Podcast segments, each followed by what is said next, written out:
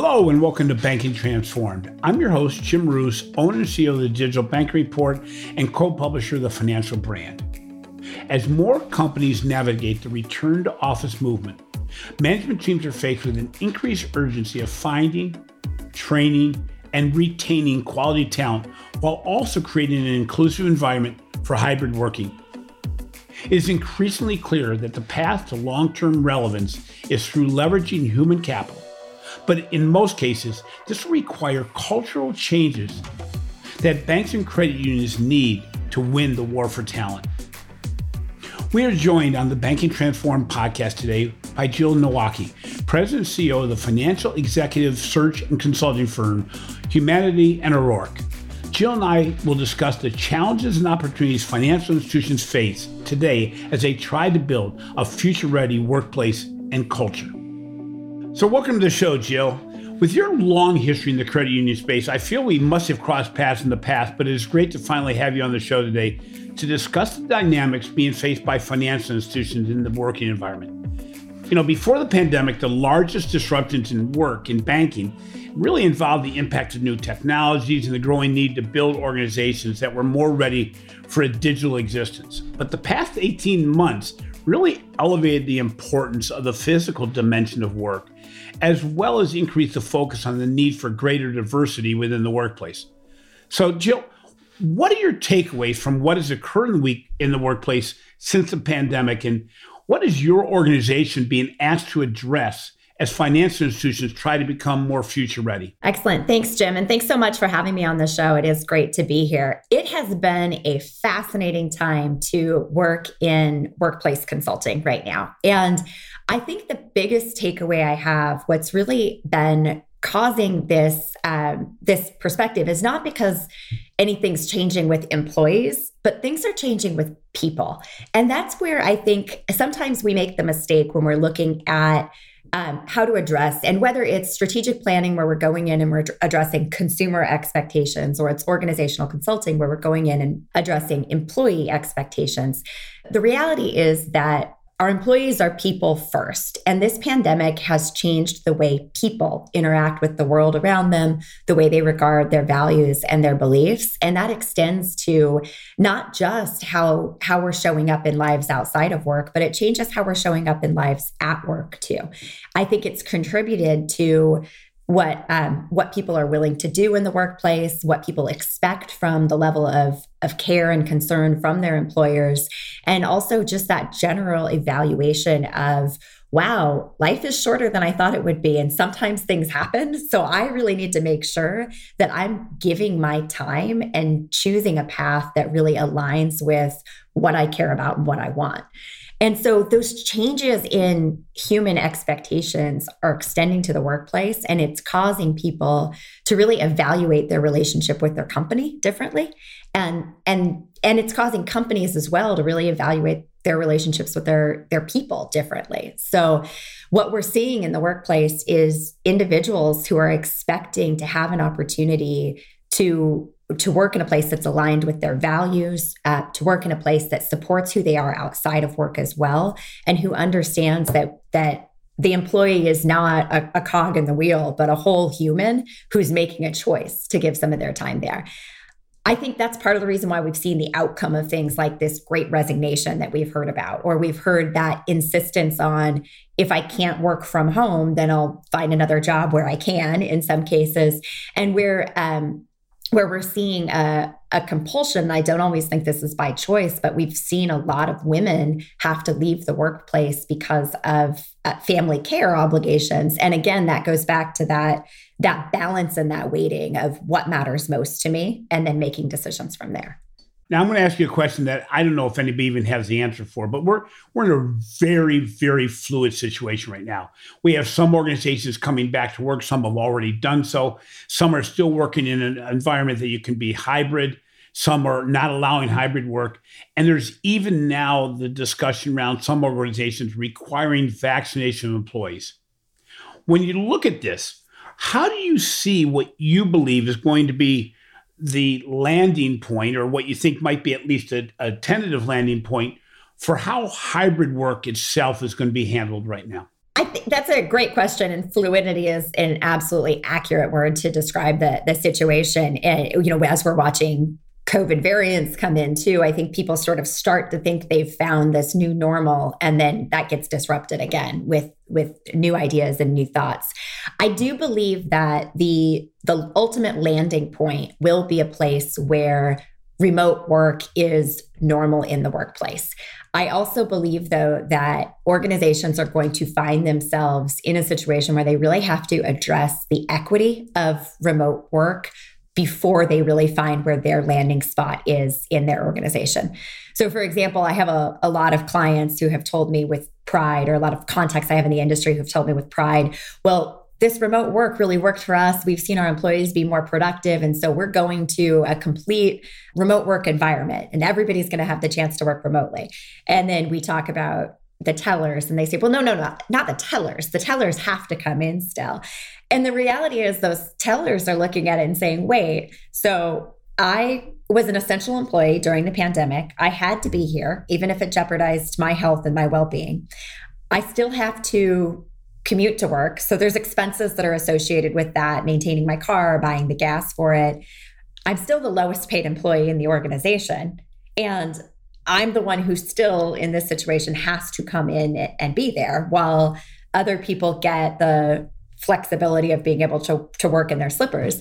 And then they compare that to some of the other roles that are out there where, you know, for other other companies and other jobs there are entry level positions that can be done from home so we're seeing organizations watch some of their employees object to the well i don't like the fact that because this is my title or this is my place in the org chart that i don't have that same flexibility and i think organizations are looking at that and saying okay you know maybe some of them did hazard pay at the beginning of, of COVID to, to pay up a little bit for those people who had to come in.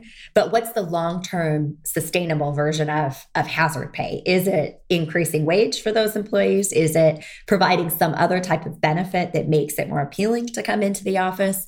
And um, or is it just an acceptance that that you may have employees who are frontline workers today who are really vying for those back office positions every time they open so that they have that that flexibility.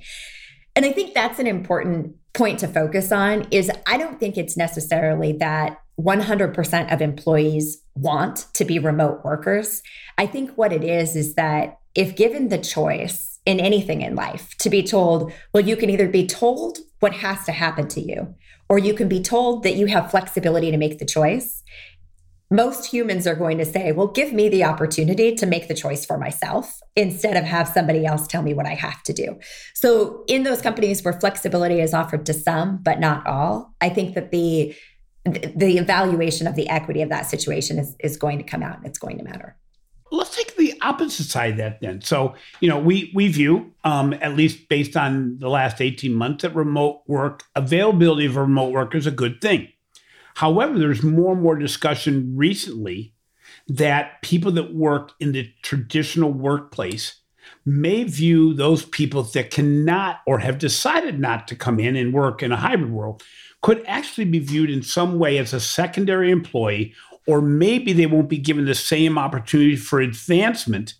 And taking that a step further, could this end up being a segmentation that really works against women and and what I'm going to call the lower wage employee that can't get the the health care, the daycare for being able to come into work. Because right now we're in a transition phase. We're not sure where this is going to all land. But right now, many people don't have the choice because you know daycare facilities aren't open and daycare people aren't aren't working yet.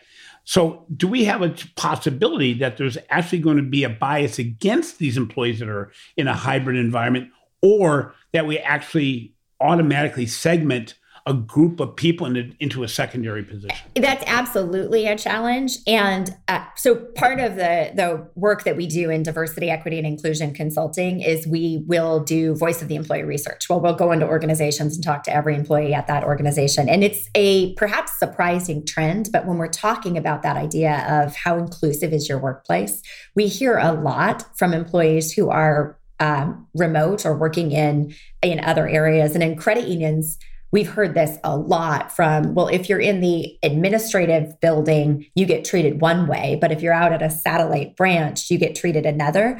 We see that extend through too with remote employees, where, well, if you're in the office, then the CEO might stop by and just chat with you or check in with you. Um, but if you're at home, you might get forgotten. And early on in the pandemic, I was talking to a friend of mine works for a large corporation, and I was saying there's this really interesting concept about how managers need to be more aware of their of the equity in this situation. Because so often as a leader when now our team is spread out we might have one person on our team who we identify most with, and that might be our go to person. So we float every idea past that person, we call that person. In the office, we might not notice we're doing that because we have those in, we have those team meetings, we have people coming together, we have employees stopping by and just having that casual sort of water cooler conversation. But when we're now remote, we have to be intentional about those connections. And so I was talking to this friend of mine about this a senior executive at a large corporation. And he said, Gosh, that's interesting. It occurs to me that in the eight months since this pandemic has started, or that I think it was 10 weeks, 10 weeks since this pandemic has started, I have not spoken to my manager one time. That over that much time period, that person had never checked in, never called. And said, he's said we didn't have a great relationship before the pandemic. There were other people on the team that that person was more friendly with, but we were at least seeing each other every day. And now it's almost this out of sight, out of mind concept. So when we extend that out to, well, what does that do to someone's, you know, long-term prospect for advancement or for consideration? Well, if you are not being invited to participate in the work groups, if you're not being asked to share your opinion, if you aren't having those opportunities to to connect and weigh in, then you don't get considered for that next promotion. You do get forgotten, you do get overlooked. Another concept I hear about a lot related to this kind of remote employees not being as engaged or included is that sometimes, and this extends as well to people who might have parenting responsibilities too. Sometimes, as leaders, we make the choice for the employee based on what we think. So we have an opportunity to travel to a conference right. that comes up, and we might say, Well, I'll invite this employee to go, but I can't imagine this one wants to because they have caregiving responsibilities or they have, they don't work from the office, they work from home. So they can't really travel from this situation. And that's another challenge that comes with that remote disconnect that can sometimes happen is that we might make the decision for the employee about how present or available they are instead of really giving them that same opportunity to engage fully. And without question, opportunities for promotion, for advancement, for more work projects, those come with with being involved in in other work and in, in that connection with a with a manager or a leader. Visibility matters in those considerations. I mean, it's the informal visibility as well as the formal visibility. And as you said, there could be a whole different set. And, and what's difficult is we take so many of the work environment components for granted. We don't even know we build in these biases and that we view one person differently than another, one division differently than another. As you said, it even happened within buildings when you when an organization had multiple buildings involved how does an organization deal with this subtle bias that may get created that we don't even know we're doing? And what are some examples of how you've seen organizations done doing well with building teams, engaging maybe across departments that are not the, they're not in the normal day-to-day engagement, and even with onboarding new employees? Because my son just graduated from college, all his friends graduated last year, and he has said that the biggest difference he sees between people that are working for organizations is how badly and sometimes well they've onboarded new employees in this remote environment. How you know, number one, how do we work with these things? How do you work with organizations to to get rid of these walls that we build up that we don't even know? But even are there some examples of organizations you've seen they've really done it pretty well? Lots of questions in there with a couple of different approaches. No, yeah, that's sorry. okay. But I'm all uh, yeah, I'm, I'm excited to talk about all of the areas. So the the concept around uh, bias in the workplace is is a tricky one because nobody wants to be told, well, you have biases. But the reality is we all do, and they're not all bad. Sometimes this, um, you know, the the biases we have, they come in because they give us a chance to you know make quick reactions and use information we already have in order to process decisions and act if every time we were hungry we were faced with a consideration of looking around at what's around us and trying to determine what we should put in our mouth instead of having a bias toward food as something that we would do uh, you know we would waste a lot of time and there's only so much time in the day so those biases can help us the problem is when those biases might be informed by something other than what's actually going on in the situation and causes us to react or behave in a way that that may not make sense and we don't understand we're doing it so some of the areas there we we will never be able to stop having biases. But if we can find those ways to interrupt the reactions we have to our biases in a manner that is, um, you know, less about instinct and gut and more about actually, you know, practically moving through something, then we can move forward. So by that I mean, for example, um, and this is an interesting one my career has been one where I was able to advance and and become the first female CEO in my last organization's history. So from that perspective someone might say, "Wow, you know, Jill really cares about advancing women in the workplace. A lot of the writing I've done, a lot of the research I've done has come from that."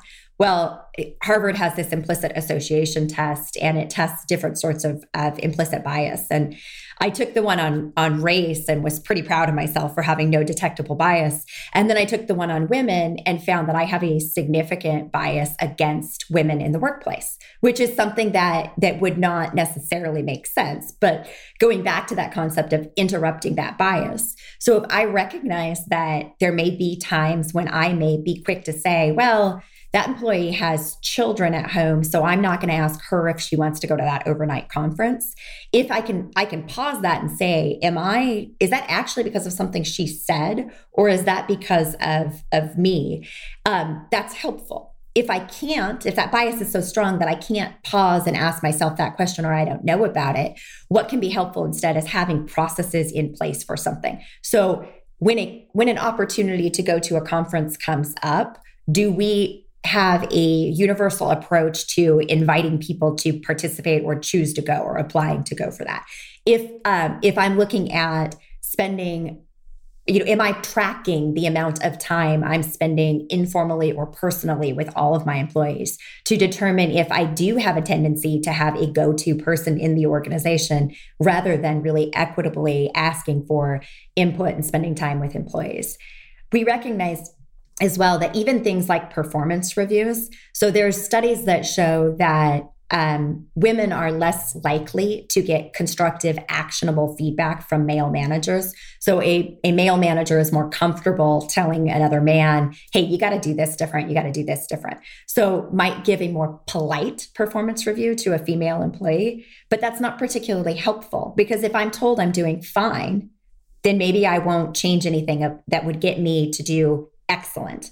But if I'm told I could improve in these specific areas, then I may actually take that next step and grow my career. So that's just another place where if an organization can say, all right, here's how we deliver performance reviews. Here's how much time we spend with our employees in one on one conversations. Here's the specific steps we take to move through that. Putting those processes in place can, can help to mitigate those biases because now it's not about what I instinctively do, it's about following a system that's consistent for everyone in the organization. Yeah, you know, it's interesting because you brought up subtly in the last answer quite a bit that really the need to measure um, satisfaction of employees, how well or people can do as far as building biases or breaking down biases. Is this more important than ever, especially since we're going to have a brand new subset within every organization around those who may be at home, those who aren't at home, and and is a measurement now more than ever going to be important, and then actually taking action on that. I think so. I, and I think the other element to it is that we can find that data. So we we can we have the ability to measure these touch points and what we're doing with it. And I think there's just a generally increased awareness. Um, you know, you talk to a lot of people about data and analytics. I think there's an increased awareness about like, whoa, we have information we should use this in a meaningful way. And we've done that a lot externally more recently. we ask to be measured and then we don't really, really right. want the answers. And then even less, you know, and, and as we've seen across all organizations with everything having to do with change, people really don't want to change. You know, so it's it's those organizations that have the leadership that can embrace what those results may be and actually say, I'm not going to discount them and go, well, that's those, that's just those people that say that and say, geez, there's a subset here that's very identifiable that we probably have to change. Something. I think that's absolutely right, Jim. I think it's that people say, "Oh, well, yes, like give me the data, please measure this," and and there's some hope that the data is going to confirm that we're doing everything right. And when the data comes back and says, "Oh, here are some places to change," there is that kind of, "Well, I didn't want to, I didn't want to have to do anything different." Uh, another quote that I've heard recently is, "People love change." but they don't love to change. And that, that to me is also well. And and no, there's been no better examples than over the last eighteen months. You know, you know, I, I remember back in March of last year telling people this is going to be the greatest opportunity we've ever had to reassess what we're doing in life, if we're happy with what we're doing in life, and we're going to be given time. We think, you know, at that time I thought six months. We're going to begin given time to re-educate ourselves into where we want to go and actually go there. Well, as people look back now, and it's 18 months or more, and you look back and, and there's a lot of people I think that are going to say, I really wasted a lot of time in being able to to truly embrace a lot of things that I really wanted to move towards. So, you know, it, again, it's going to be a matter of uh, not only what does the measurement say, but are you willing to take action on yeah. that? Yeah. And that's, I mean, that's, you know that's probably a bit of human nature on anything not just in the workplace but but anywhere for this um this concept of oh i want to do this and then not taking action right away and putting it off and saying well i missed this opportunity to act and that's that when we're talking about things like you know creating a workplace that works for employees or we're talking about things like making this adjustment to remote work. What we're seeing right now in a talent attraction side is that the war for for talent is really tight. It's hard to find candidates right now.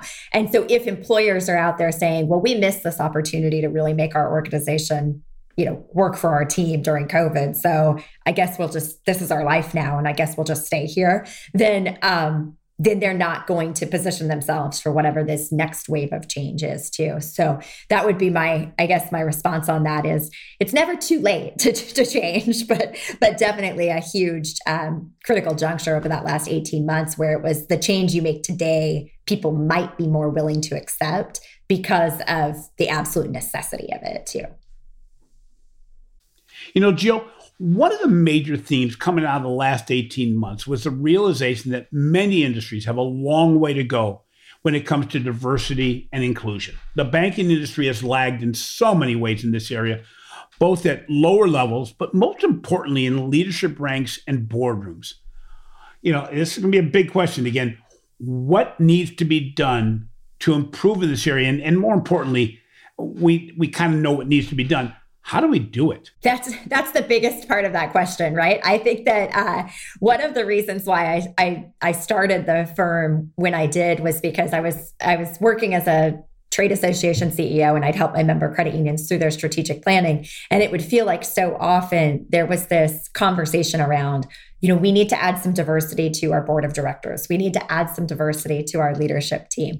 And and then the next year we'd go back and we'd have the same conversation with the same people or at least the same demographics at the table. And it was a it was a, something where for so long i thought somebody really has to do something about this. And after enough time i thought well i'm someone and i can do something. I can go in and look at that.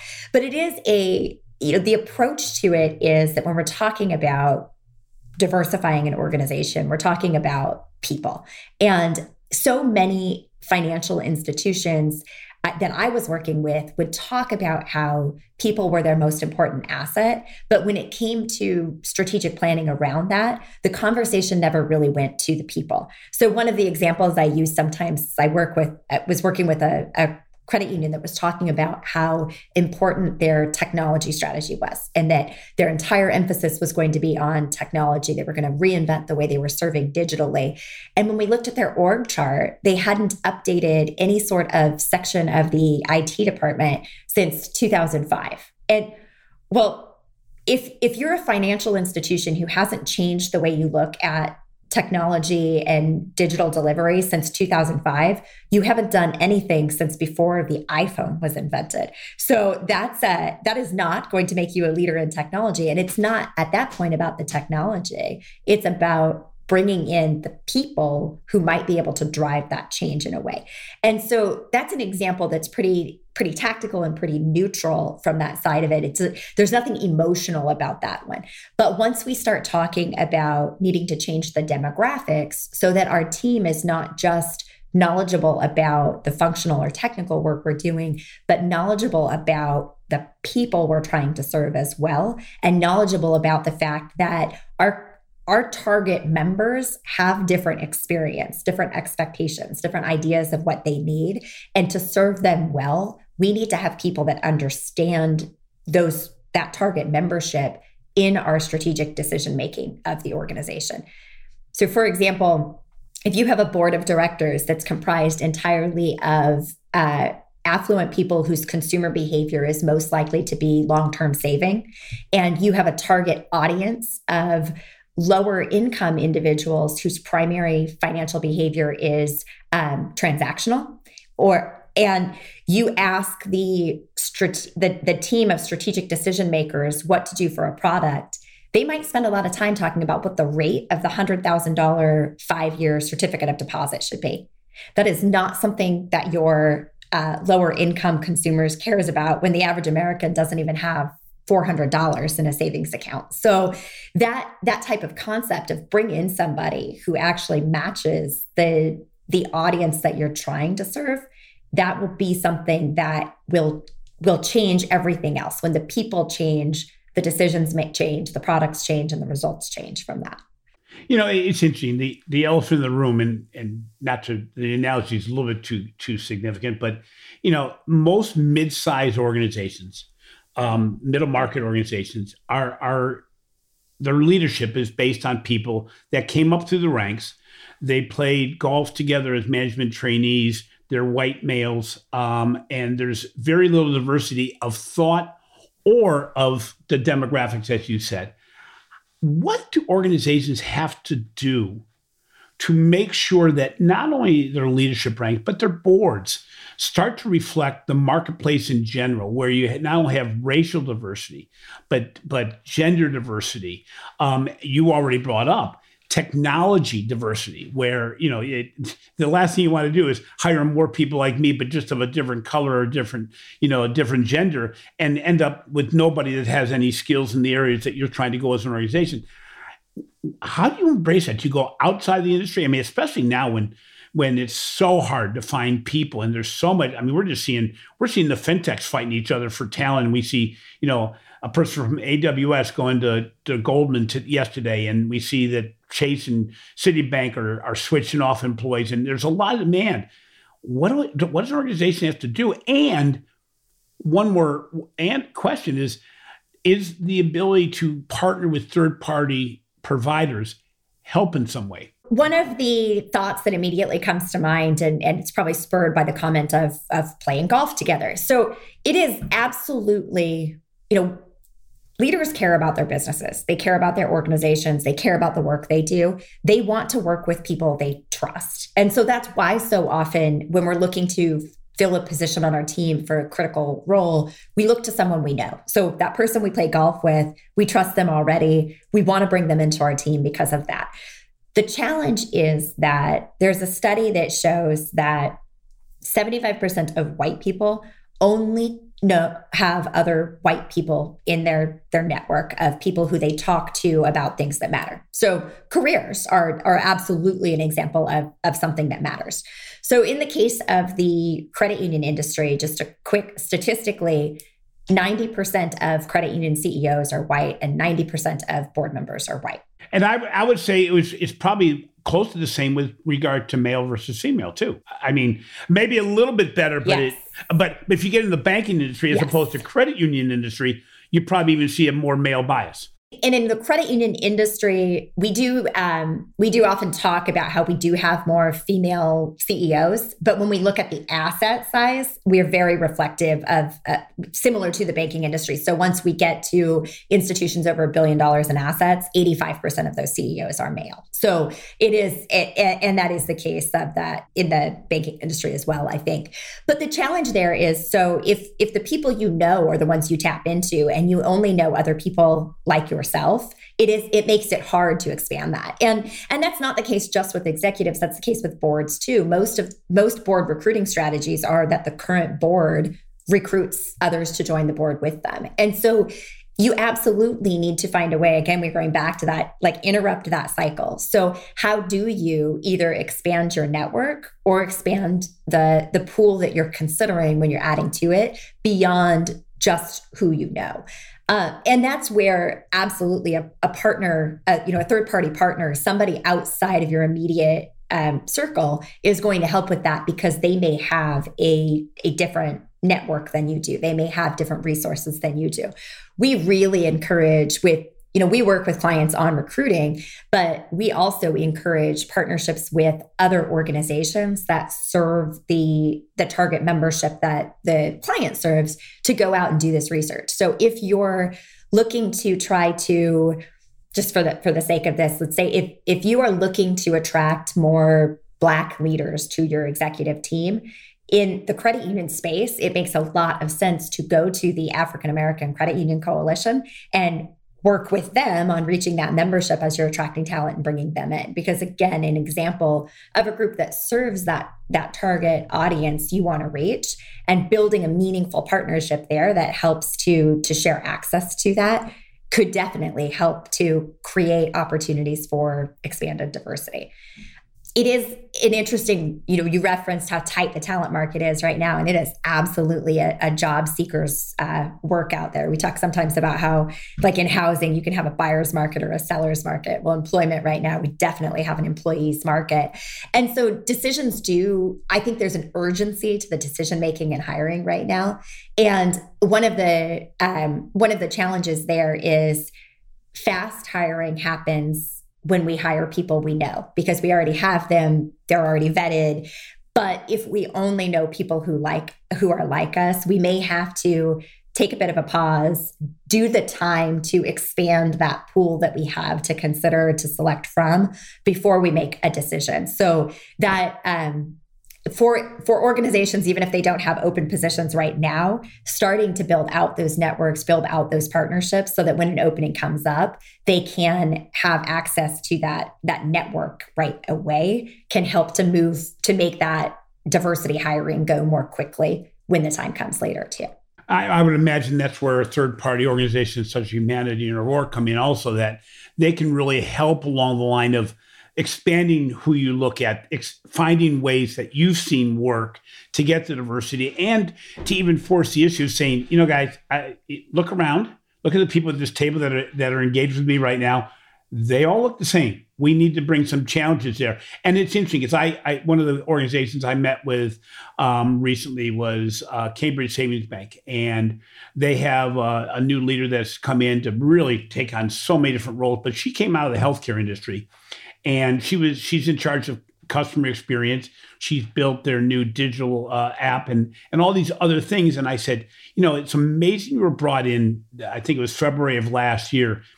Where's your, your her leader was there, her president was there, and I, I I said congratulations. I said to embrace the ability to say I need somebody outside the industry to look at this and to do so with a female.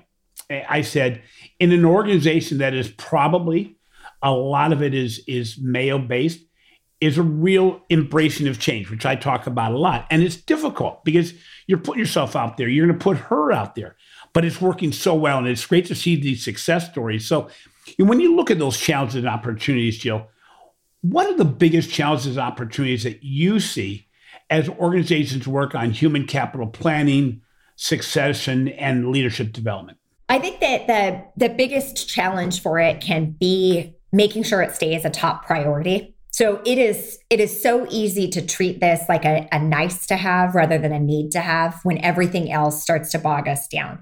But if we get this right, if we get the leadership development, the human capital planning right, then we have the people there to make everything else work. So it reminds me a bit of this concept of when there's there was concern that the machines would take over, right? And it's uh, you know, are we going to end up you know automating so much right. that we don't even need people anymore? And I think that the the reality is that pe- people who are paying attention to the workforce understand that the need for people never goes away. The need for people to do different things just changes. And so as we continue to look at at you know jobs transitioning and it becomes more of uh, you know we're we're trying to get employees who who have you know are good at how to think rather than what to think and we're bringing them in and we need those people who can use use good judgment and, and make more strategic decisions instead of just follow processes and procedures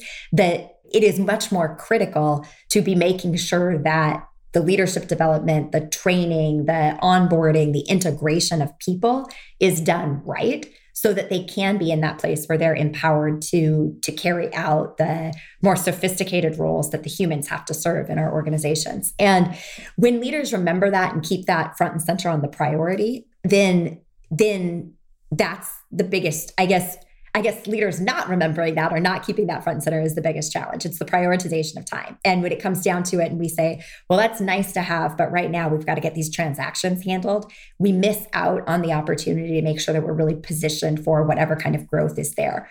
Automation is possible with so much of what we do but we still need the right people there to be interfacing with that to carrying it out.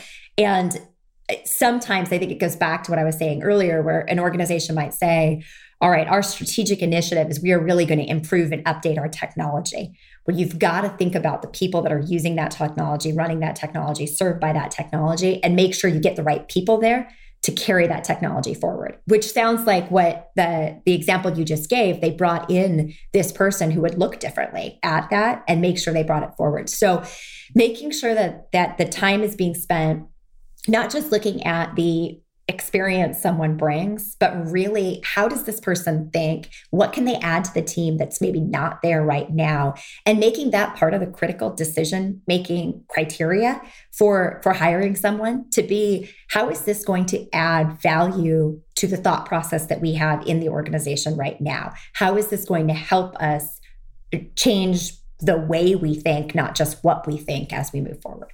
You know, that's amazing.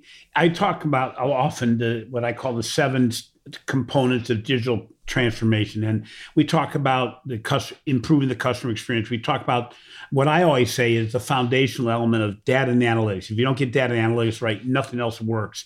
Talk about innovation. I talk about fixing the back office processes, in a, building into technology and buying the technology. I talk about the leadership and cultural issues and I also talk about the need to upgrade and give more attention towards talent.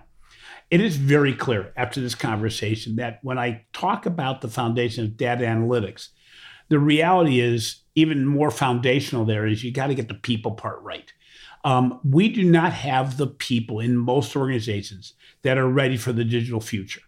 We don't have the diversity that's needed to build a diverse environment that is inclusionary and is community based. And I mean community based being whatever your community may be. Even a big organization has their communities, but we need to upgrade our talent. We need to focus on what, in, in, during the break, we talked about the fact that this can be seen as the soft part of the business. But the bottom line, if you get this wrong, nothing else happens well. And you can't buy yourself out of it. In much the same way you can't buy technology to fill up all the gaps because if you don't implement it right and if you don't have the right talent, you can't do it. Most importantly, if you don't give the attention to your employees let them know that not only are they important, but they're imperative and that we will all fail. And I think, you know, what's interesting, I think, I think financial institutions have done a, a, a really poor job of letting employees know that even though we're moving from what I'll call an analog um, based business to a digital based business, that there's still a place for every one of them as long as they're willing to change. But we've got to give them the springboard, we've got to give them the training.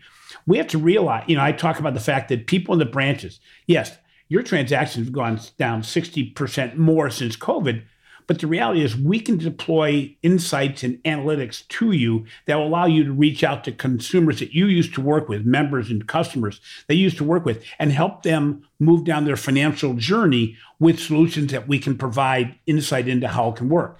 There's still a place for everybody, and very much like retail where my wife worked from moved from store retail to digital retail and immediately she became the enemy because people said you're taking business away from us and we and they had to rethink what is the way we deliver retail so i think you know from your conversation with me it's very clear that organizations have to double down on their commitment to employees what roles they have to play, how we educate and train people, but most importantly, how we build for the future. Because we to become future ready is going to need the right people. And you know, I, I when you were speaking in the last section, I, I thought about the fact that look at the competition that's going after top talent between organizations that we already have high respect for doing it pretty well. The Chases, the Bank of Americas, the Citibank, the Amazons, the Googles, the Facebooks, the, the, the Apples. These organizations are stealing people, stealing leaders from each other. In fact, in Walmart's case, they stole leaders that were already working on their account with regard to the organization they're working for. This is happening for a reason. It's because organizations that are ahead of the game realize we can't stay ahead of the game without the right people in place. This goes from top to bottom. So, you know, Jill, great having you on the show today. How do listeners reach out to you directly and your company with regard to really building the future of capital, human capital planning and leadership development? Email is definitely the best way to reach us. Uh, so we have the, I can be reached directly at my email address, which is just jill at humanidei.com. Um, or also we have a, a website that uh, details more of the work that we do, and that's uh, can be found at humanidei.com. Humanidei is H U M A N I D E I.com. Jill, it's been a pleasure. We took way too long to get together, but I'm glad we had time to do it today. Thank you so much. I appreciate it. Thanks for listening to Banking Transformed, rated as a top five banking podcast. I generally appreciate the support you've provided since we started this endeavor. If you enjoy what we're doing, please be sure to follow Banking Transform on your favorite podcast app. Also, please give us a review and give some love so that we can get better speakers and listeners for the show. Finally, be sure to catch my most recent articles on the financial brand and check out the research we're doing for the Digital Banking Report. This has been a production of Evergreen Podcast. A special thank you to our producer, Leah Longbrake, audio engineer, Sean Rule-Hoffman, and video engineer, Will Pritz. I'm your host, Jim Marous. Until next time, remember, a diverse mix of voices leads to better discussions, decisions, and outcomes for everyone.